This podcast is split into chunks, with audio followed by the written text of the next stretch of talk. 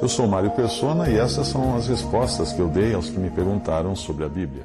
Você escreveu perguntando qual o significado da parábola das dez virgens. Eu creio que o número 5 na, na Bíblia nos fale de responsabilidade humana. Pelo menos o número 5 aparece muito associado a isso. São cinco os livros dados a Moisés, de todas as coisas que os homens deveriam cumprir. São dez os mandamentos, cinco da responsabilidade para com Deus e cinco para com o próximo.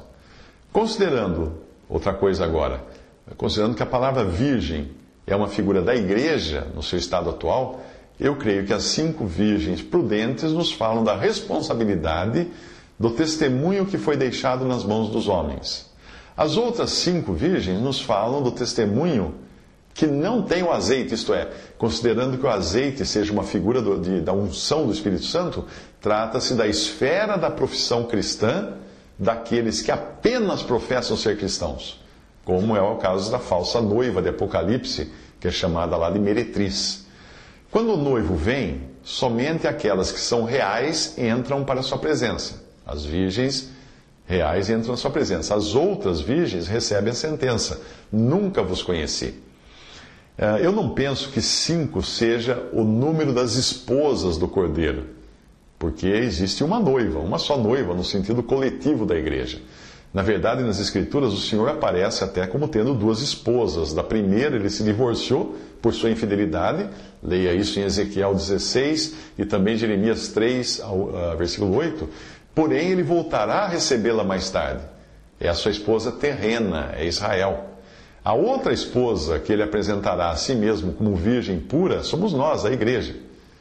Cantares, o livro de Cantares, nos fala do amor do Senhor por sua primeira esposa, Israel.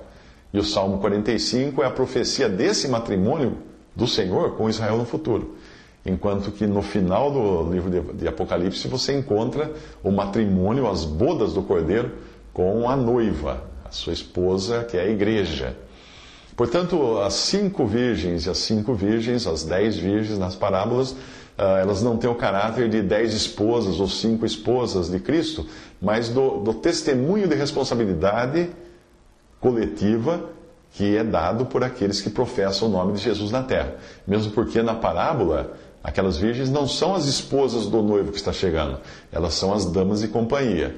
Porque o noivo tem uma esposa, no caso, quando nós falamos da igreja ou uma esposa quando falarmos de Israel.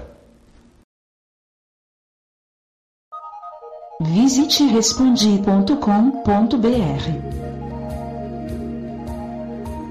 Visite 3minutos.net.